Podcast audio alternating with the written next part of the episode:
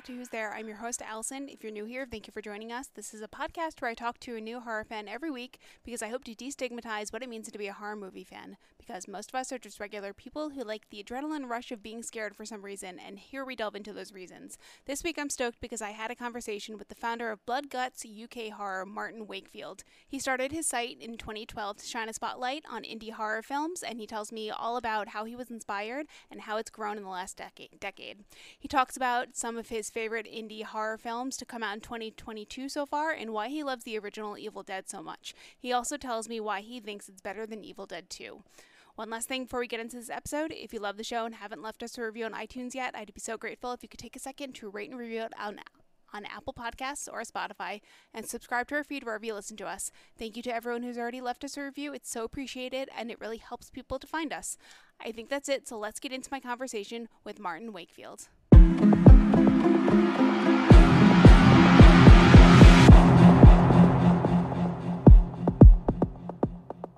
Hey, Martyn, how are you? I'm great. Thank you very much. Awesome. Thank you so much for being here. Do you want to start by telling everyone a little bit about yourself?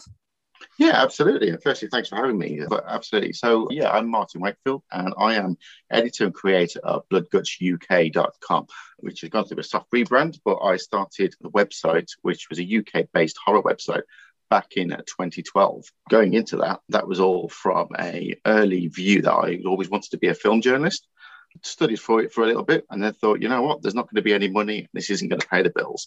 So went into uh, grasp into the real world of working, got a job, got paid, and then just kind of sat on it for a very, very long time. And then back in 2012, I was like, let's set up a domain, let's get a website up and let's see how it goes. And now here we are, having to interview some of the greatest horror directors in the world, reviewing some of the best films that are coming out well in, in advance. And ultimately, you know, we're one of the, the leading UK based horror websites, and it's genre specific. That's awesome. We'll talk about that a little bit more later. But first things first, what's your favorite scary movie? So, this over the years has changed, but for the last couple of years, this has stayed the same. So this might not always be my favorite one, but for now, it's The Evil Dead, and that's the original one.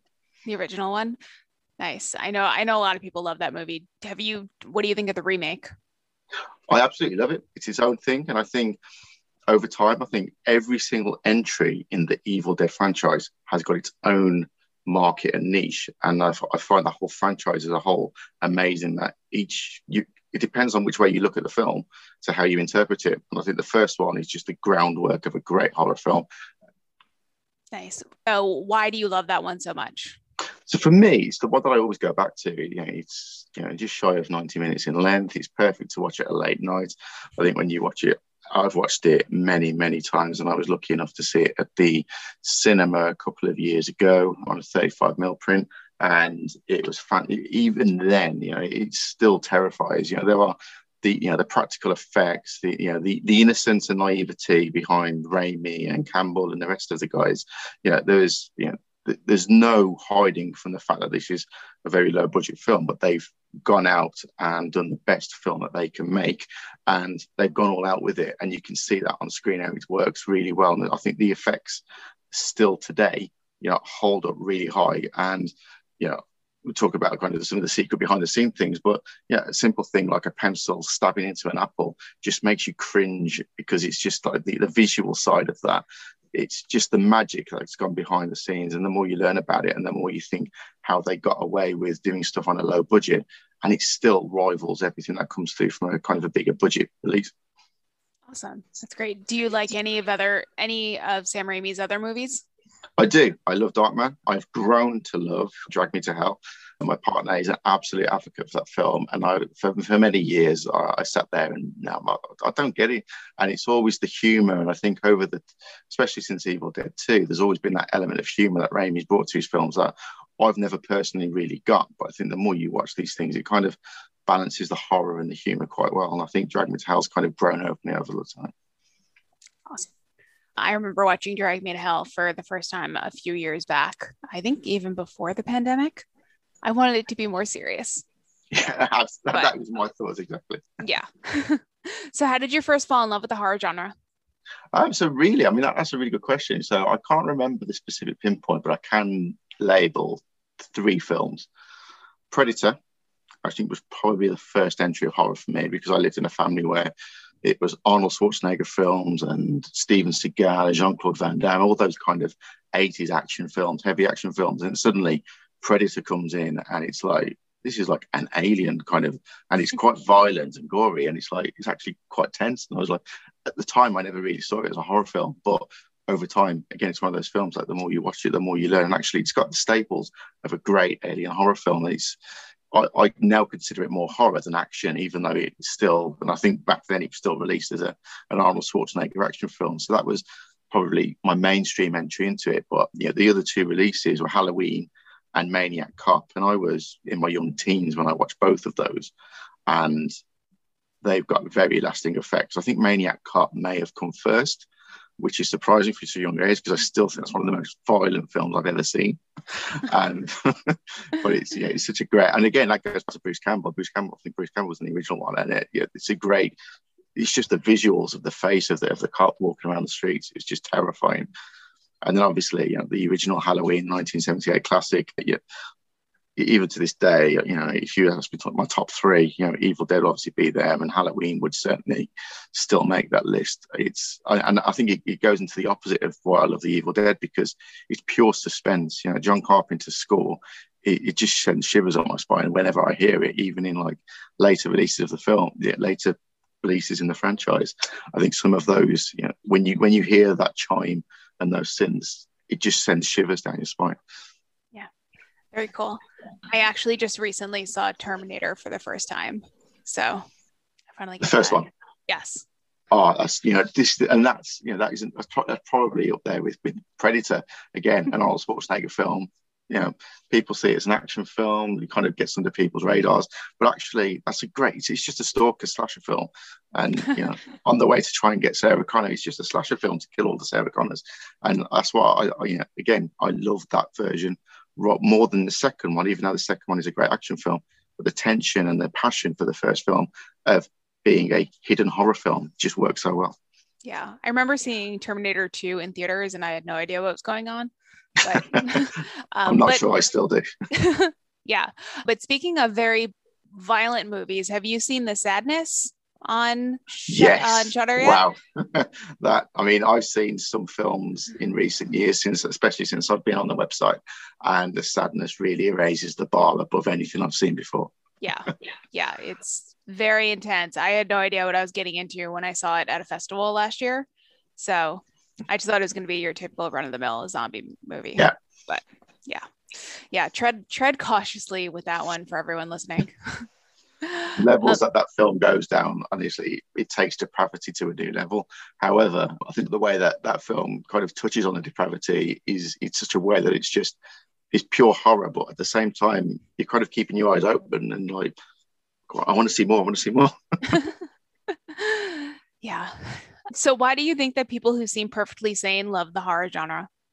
That is a really good question. And the biggest shock I get from people in you know my friends circle and everything else is when I tell them what I do in my free time, they're like, really?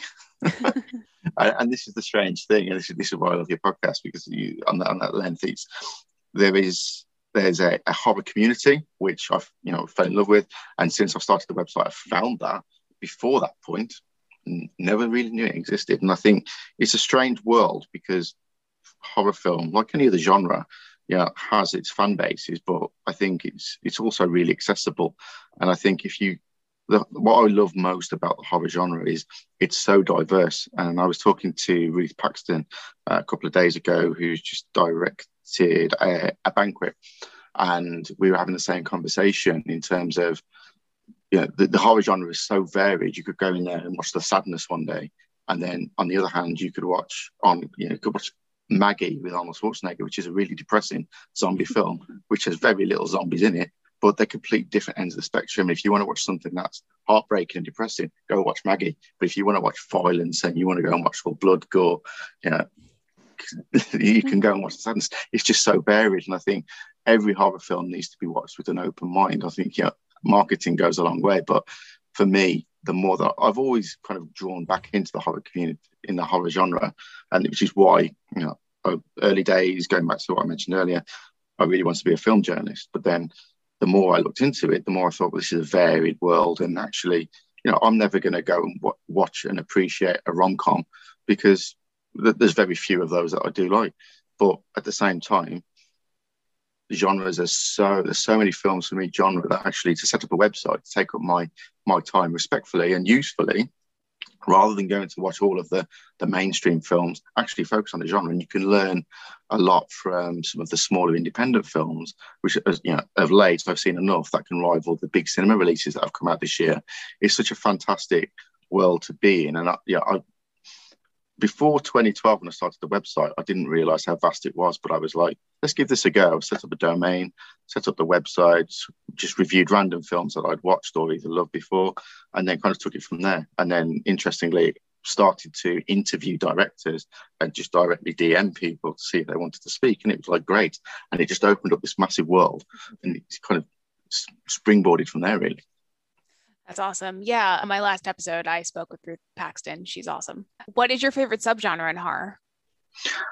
My favorite? That's a tough question because there are so many. I mean, I, love body horror. I love the visual aspects of body horror. But, uh, you know, on the other hand, there's the psychological elements, like where you see very little, but there's a balance between this because if the reveal is never quite revealed, then you get a little bit of disappointment. Whereas sometimes a lot of the psychological ones, the reveal does turn out to be quite shocking, and that's that. It's the suspense of horror that really drives it for me. I think, you know, visually horror films can be fantastic, but it's mostly down to the visuals and special effects.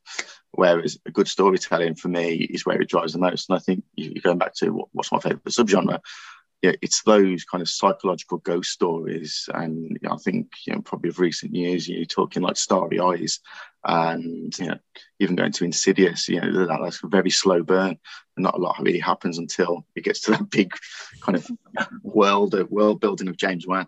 But uh, Dead, going back to James Wan as well, like Dead Silence again, it's those like kind of psychological films, and you know, Silent Hill you know, there's a lot of there's a lot of this emotional baggage that comes with the characters that's that's unraveled in this supernatural world. That that really kind of that, that's where I, I you know my favorite horror is yeah definitely. I think psychological is definitely my favorite as well and I, I've actually, I've still never seen Silent Hill. It's on my list. Oh wow! Okay. It's never so, streaming. Yeah, so it's never streaming anywhere. So this is this is why I have a huge DVD collection because it's it's just evolved. Because it's like every time I want to watch a film on Netflix or Amazon, it's like, oh, it's not there, and it's like. ah.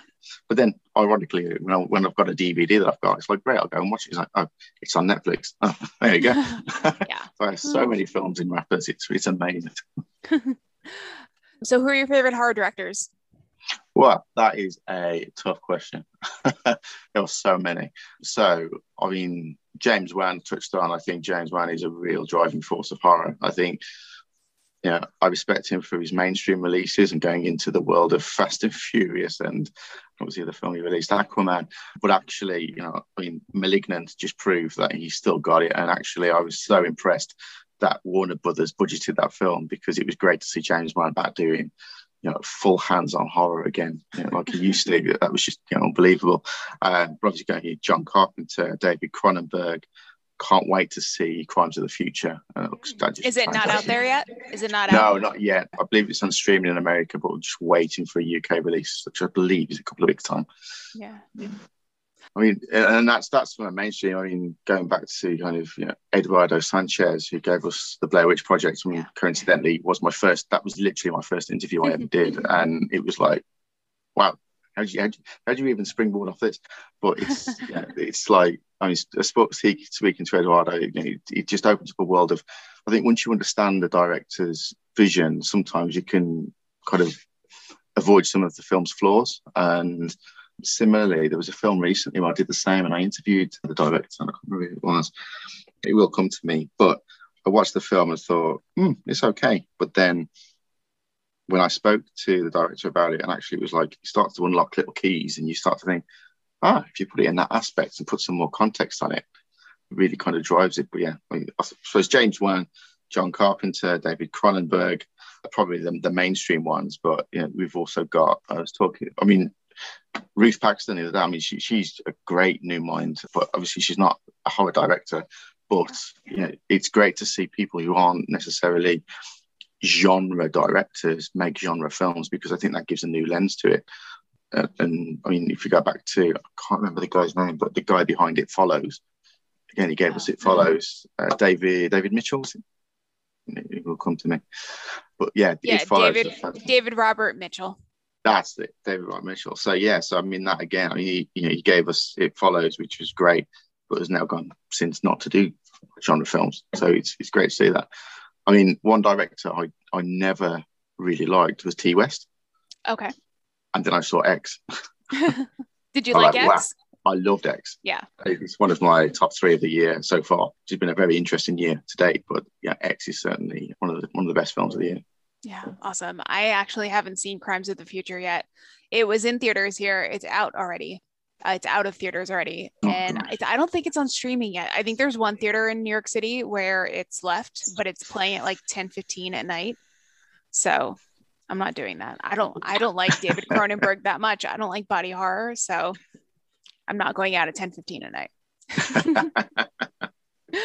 so you're the editor of the UK horror site Blood Guts UK Horror. You talked a little bit about how you started doing that. What has the evolution of that site been like?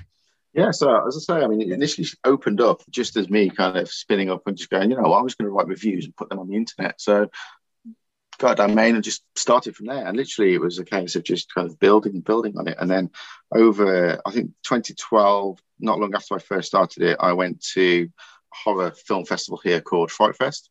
Mm-hmm. Uh, and there were some great films there, like Berberian Sound Studio, Sinister, The Thompsons, and it was really, and American Mary. You know, there's some really big films that year. And that's where I started to, you know, kind of contact and get in touch with kind of a, a lot of the horror community and just start speaking to, to, to filmmakers and then suddenly reaching out into interviews and promotion for films and, and, working with studios for film promotion. And ultimately, it's just spiraled from there. And I think you know, the, the website's kind of grown and grown. I think we've now reached 20,000 followers over on Twitter. You know, we've got quite a huge kind of following.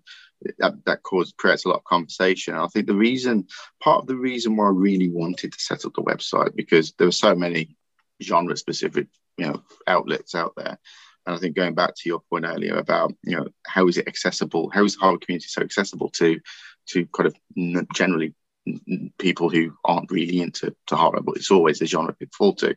And i felt that you know a lot of the our big kind of media outlets didn't really get horror films or if it was a low budget horror film didn't quite get what it was about. And actually i'd watched many films that were low rated I think actually this is really good. And obviously, the, the review that I've seen from a, a, big media outlet doesn't quite grasp what that film is, and it just wants a big shock square kind of film. So I kind of that's where I found a niche and kind of carried on and went, well, you know what?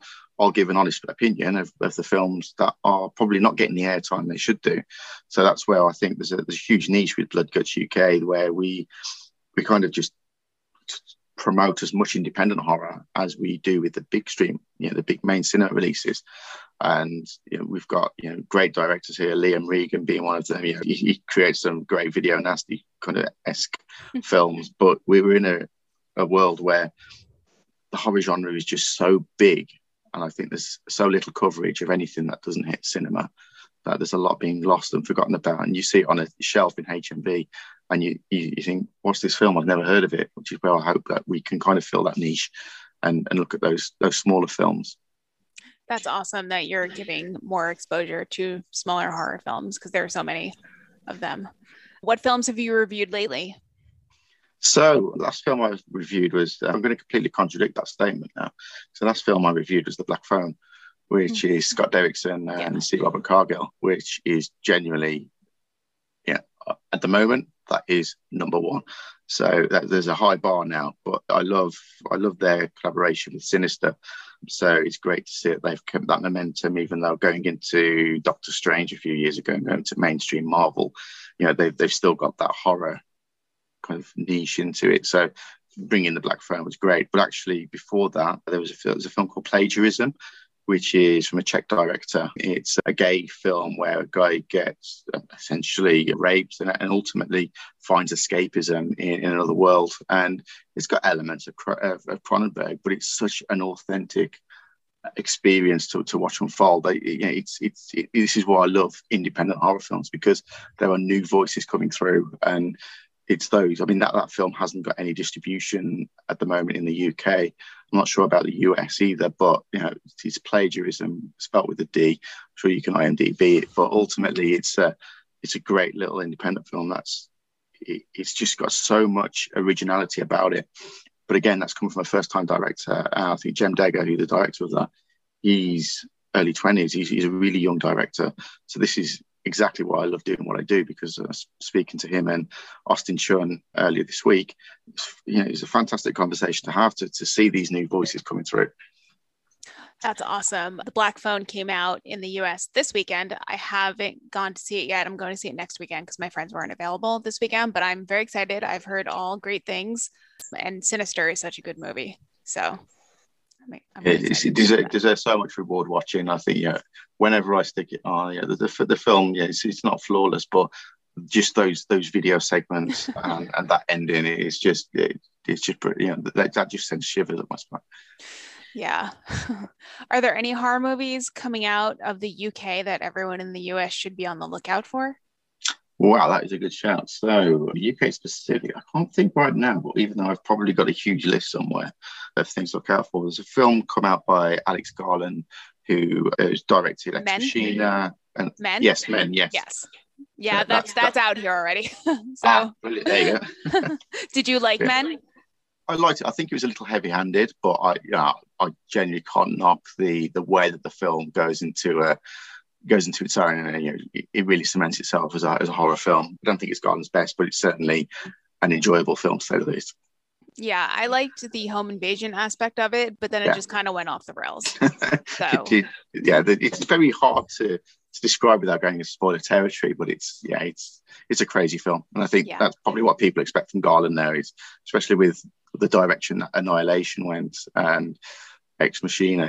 I mean, Annihilation was a fantastic film, and in the last five minutes, I've watched the film. You know, I can count on two hands, and I still don't quite get the ending of Annihilation, but it's enjoy it's enjoyable nonetheless.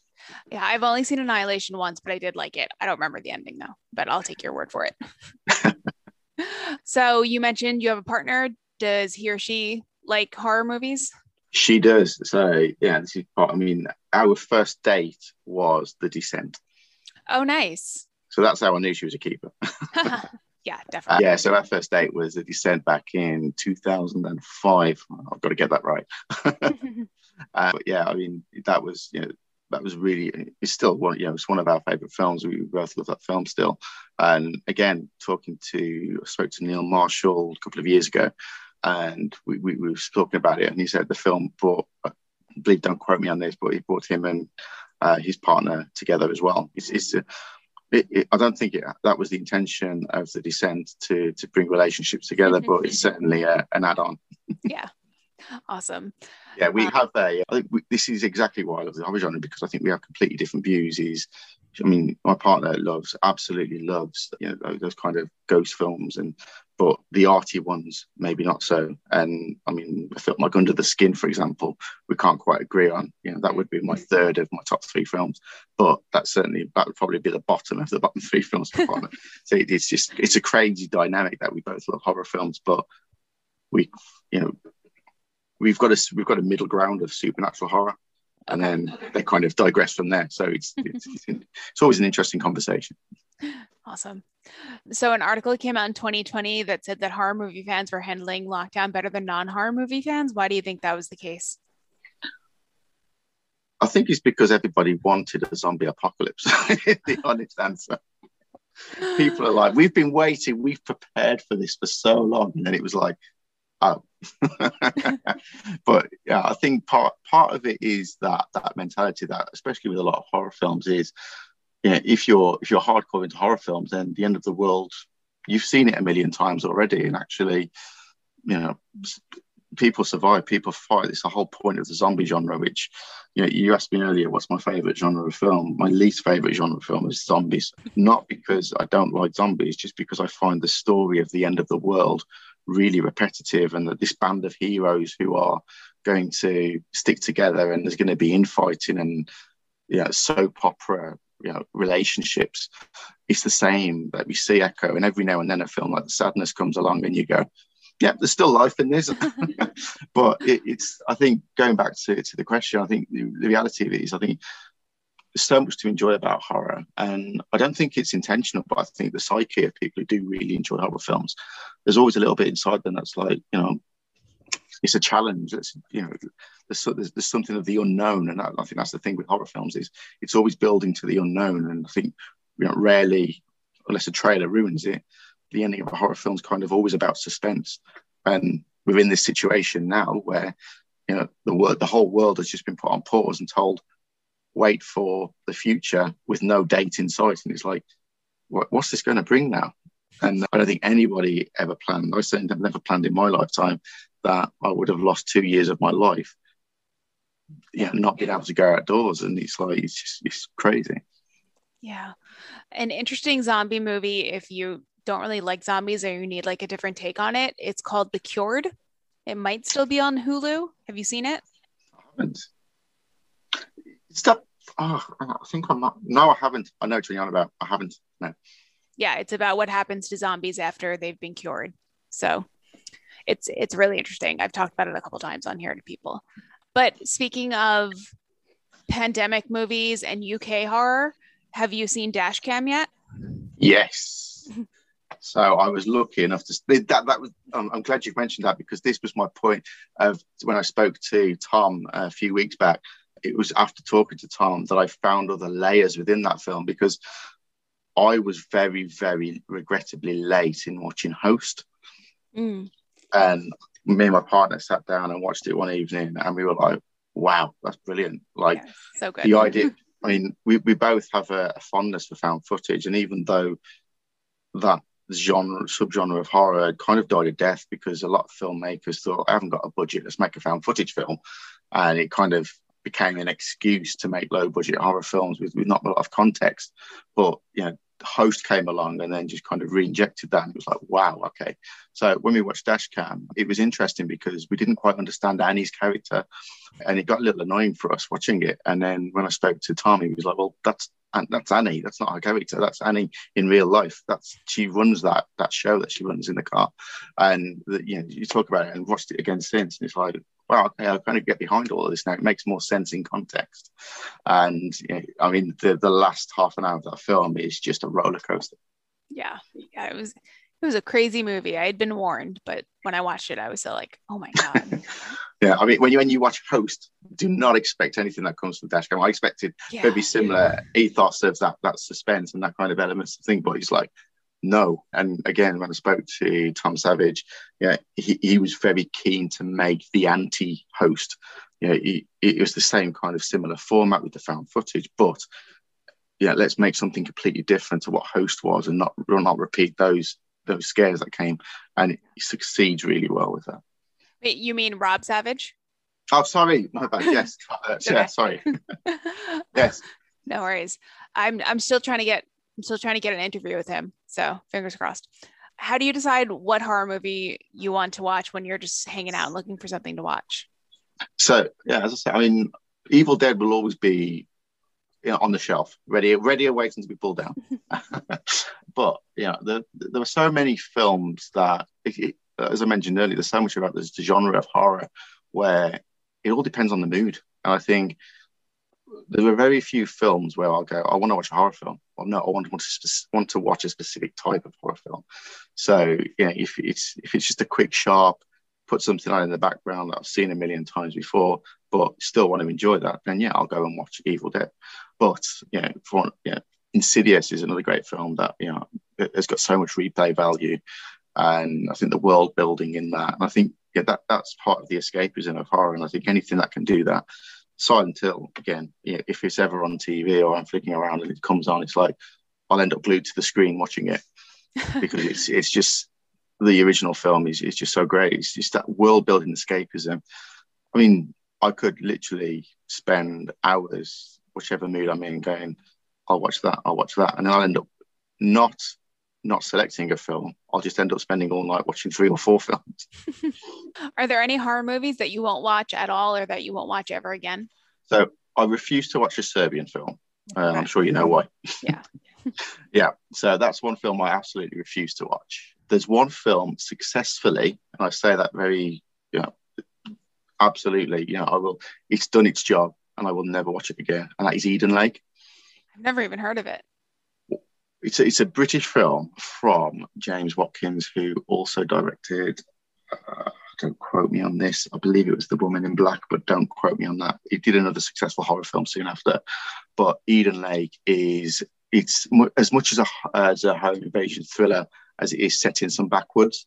And ultimately, as a result of that, one of Michael Fassbender's first films, Michael Fassbender and his partner, I can't recall who was in this, but it's basically they're on the brink of getting engaged and they're basically terrorized by children hmm. backwards. And it's just absolutely terrifying, but it's so, it's so grounded in British culture that it could happen tomorrow. And you watch that film and you're like, yeah, I probably know somebody like you. It's like just just jaw, just really. But that's the one end of the spectrum. I won't watch it because it purely terrifies me, and it, I've never come out of a screening so shaky and angry as I have done watching Eden Lake. But going back to the, films I won't watch again, I mean, there were films that I won't watch again because they're quite terrible, like The Human Centipede Three.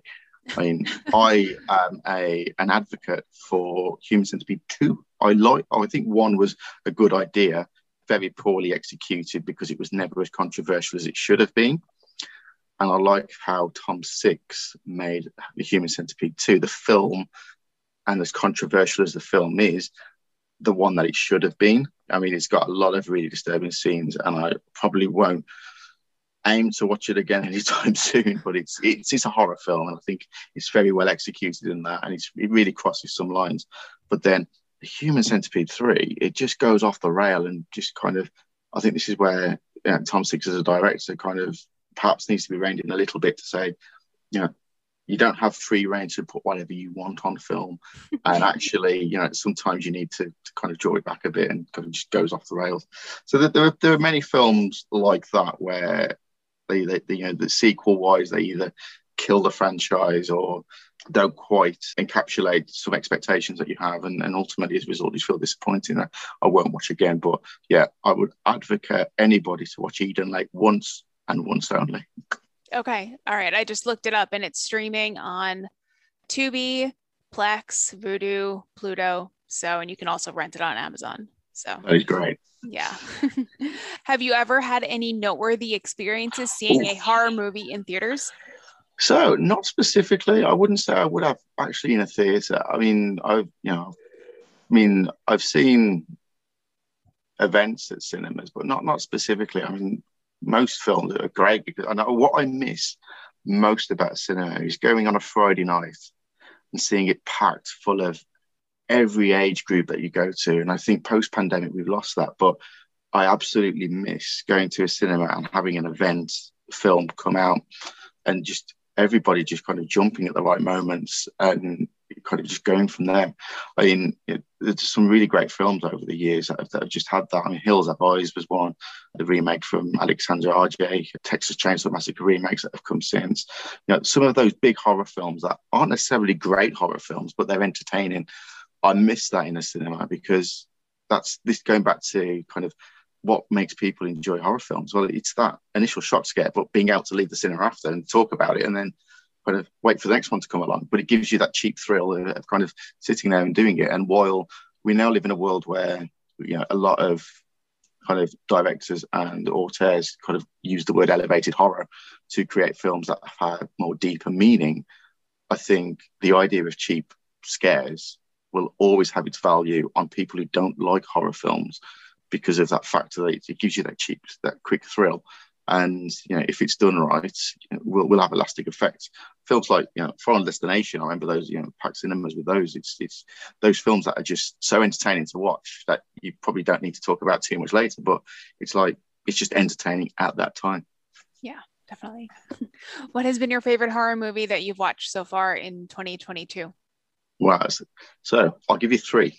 So one is X, which we talked about earlier. So Ti West X. Mm-hmm. I love the way that's filmed. I love the the, the 70s grittiness of it and you know, the elements of it, I, I kind of went into that expecting a 2022 remake of the Texas Chainsaw Massacre, but it goes into so much more than that. And actually, as a result of it, you know, it is its own film, and I'm glad it did become that rather than having just the references to the, you know, the golden days of, of 70s horror, where you know you kind of got those those nasty scenes, but ultimately, and uh, that suspense of those backwards kind of families. Whereas actually, this had so much more depth to it, and I think Ti West managed to carve. And yeah, the film's had so much success this year. I think it really deserves to put Ti West back on the map. The other one was ironically a Disney Plus film that was released called Fresh. Oh yeah. Mm-hmm. With Sebastian Stan and Daisy Edgar Jones, and that was just so entertaining. It was just great to see Sebastian Stan in such a very dark role. I kind of went into that again as it defied expectation like, oh, it's on Disney Plus. You know, it was obviously, a, I think it was a Fox Searchlight film, but obviously because of the uh, the Disney buying out of Fox, it just became a Disney film. But ultimately, because you've got a star actor like Sebastian Stan, I was just kind of like, this. It, it might be nice to watch, but it's not going to go that far. But it, it really does cross some boundaries that I was not expecting, yeah. and it's a lasting effect because of that. And again, third one, going back, I think the, the Black Phone is really worthwhile watch. I mean, we're in June now, so we're only halfway through the year. Yeah, the three solid contenders for film of the year already. Nice. Yeah, Fresh is on Hulu here. So it was not, but I find it very funny that it's on Disney Plus in other countries. So it's great. Yeah, we also have Prey, which is the new Predator film. That's also coming on Disney Plus. So it's like, but What are you, are you, are you actually saying that Predator is a Disney princess now? Maybe. I can't wait for the next Alien film where Weaver comes on singing to the Alien Queen. so, what horror movie are you most looking forward to seeing in the rest of 2022? Absolutely looking forward to Crimes of the Future. As a big fan of Cronenberg, Prey has got a lot of interest about it, although I've not seen a good sequel to Predator. Predator itself is a great film, but I think everything mediocre at best. They won't talk about the Alien versus Predator films, but Prey certainly has enticed a bit more interest into that. And I mean, generally across the board, it's, it's all those secret films that I don't wouldn't get to see at a cinema, all those independent films that really kind of leave more lasting effects. And I absolutely love world cinema, but we don't get a lot of pre-release coverage, certainly not here anyway. So these films kind of land on Shudder or Amazon, yeah, and we just watch them and you're like, wow, okay. So again, the sadness was another one. I know it had festival releases last year, but it just landed on Shudder, and it was like wow. And there's been quite a few Shudder releases this year that you know really put it above and beyond, as, as the best horror streaming service that I've come across. Yeah. so it's all those all those secret films that I don't know yet, but hopefully, you know, there'll, there'll be a lot more to come. Yeah. Are there any horror movies that you love that people generally don't like? So I have a big contention with, with people who absolutely love Evil Dead 2. So this is the opposite of the opposite of the, the question that you asked. But the, and I've always stayed in defence that Evil Dead One is the horror film. Evil Dead Two is a comedy remake of that, and therefore devalues a lot of it. So I always have a lot of arguments that Evil Dead One is better than Evil Dead Two. So that that's a very interesting one. But I think going on to films that a lot of people hate and I actually really enjoy. And I, I probably wouldn't go as far as saying love, but going back to what I mentioned earlier about understanding the context of films and, and viewing films as one and their own. I think recently the Texas Chainsaw Massacre film that came through on Netflix really disappointed because it, it missed a lot of marks in being a true sequel to the original film. I think bringing back some of the original cast know, was interesting, but just wasted. But actually, as a standalone slasher film, it's brilliant. It's it's got all the blood and guts that you'd, you'd want to expect from it, and actually that's missed because again, it's it's one of those films that kind of had so much potential to be something else. But watching it in context of its own individual film and not as a Texas Chainsaw Massacre film really does kind of drive its way. Kind of, it, it gives it a new sense of of of home. Really, I think again that that goes back with the, the Halloween Ends film. is is quite similarly. That film was not a great sequel to the Halloween films, and I still stand by that because you've complete you've created a more faithful sequel to the Rob Zombie Halloween films because of how violent and how gory it is. But then if you see it as a character evolution from the Rob Zombie films, it's actually probably a much better film and it is violent. It is, you know, there are some interesting political points made through the movie and as its own, it's great. I think when I first watched it, I came out and I was very, very disappointed. And seeing some of the social media responses, that was a general consensus. But watching it again, uh, I think I went back and watched it a couple of days later just to kind of get a fresh head on it. I actually really enjoyed it and much more. It's, it's, it was a good slasher film, but certainly not faithful sequel to the 78 classic. Were you talking about Halloween 2018 or Halloween so, Kills? Yeah, that's interesting. So you say, yeah, so if, yeah, so I was talking to about Halloween Ends, but it's interesting that Halloween 2018 does it I think I feel that that is more of a sequel to the. I think they did yeah, a really successful job with that. But then the evolution of this character between the '78 film, the 2018 film, and now Halloween Ends just feels like so worlds apart. And I, I absolutely loved the flashbacks in the new film. I thought they were really well executed. But then the Michael Myers character and the lack of Laurie Strode in this film kind of just took away that all of this stuff that had been built towards. It'll be interesting how it ironically ends. yeah, I'm I'm going to go see Halloween Ends, but I'm going to have very low expectations. Absolutely. So. if you could remake one horror movie, which one would it be? Oh, that is interesting. See, I generally have mixed feelings about remakes in general, and a lot of the old films. I mean, if I was going to remake one, it would probably be some. I can't think of any specific ones, but the there's a lot there's a lot of films in the 70s that have got a lot of cult say, status don't look in the basement chopping mall is very interesting but these films have got such a big cult status in the horror community but it's like i've watched them recently and it's like these films are terrible like they're not that great and i think chopping mall probably would be one because i think that's got so much potential you know, it's a shopping mall with killer robots like what's not yeah, a horror film about that. But the original film, I think, probably restricted by the the seventies kind of way of creating robots and how they visually look. But it just never quite hit a nerve with me. So I think probably Chopping Mall would be one I'd like to remake. Awesome.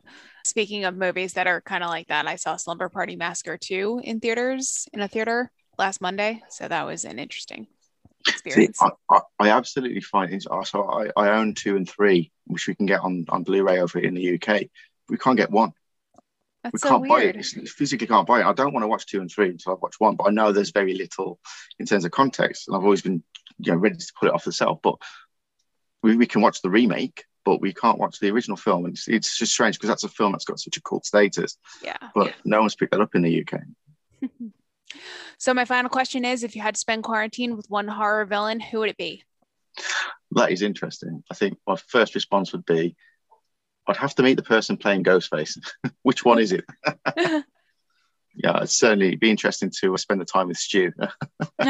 yeah, you'd be um, entertaining. Um, but yeah, if you're going to stick with one for the fight of your life, I think it would be interesting to have a cup of tea and talk to Jigsaw and understand his values of life without those uh, machines and mechanisms. Awesome. Well, thank you so much for being here. Do you want to tell everyone where they can find you? Absolutely. So we're at www.bloodgutsuk.com. We're on Instagram, Twitter, and Facebook at, at bloodgutsuk. And yeah, you can generally find us giving regular updates on new films, mostly across the UK, but we do get the pleasure of interviewing and talking to film directors across the pond and all over the world. So yeah, so stay in touch. Awesome. Well, thank you so much for being here. All right, listen, thank you for having me. That's it for this week's episode of Who's There. I hope you enjoyed my conversation with Martyn Wakefield, and thanks again to Martyn for coming on. You can find links to his socials and Blood Guts UK Horror in the show notes. You can follow us on Twitter at Who's There Pod. We're on Instagram at Who's There Podcast. And if you have any questions, comments, concerns, horror movie recommendations, or you'd like to be a guest, shoot us an email at who's there pc at gmail.com. Until next time, stay scary and get vaccinated.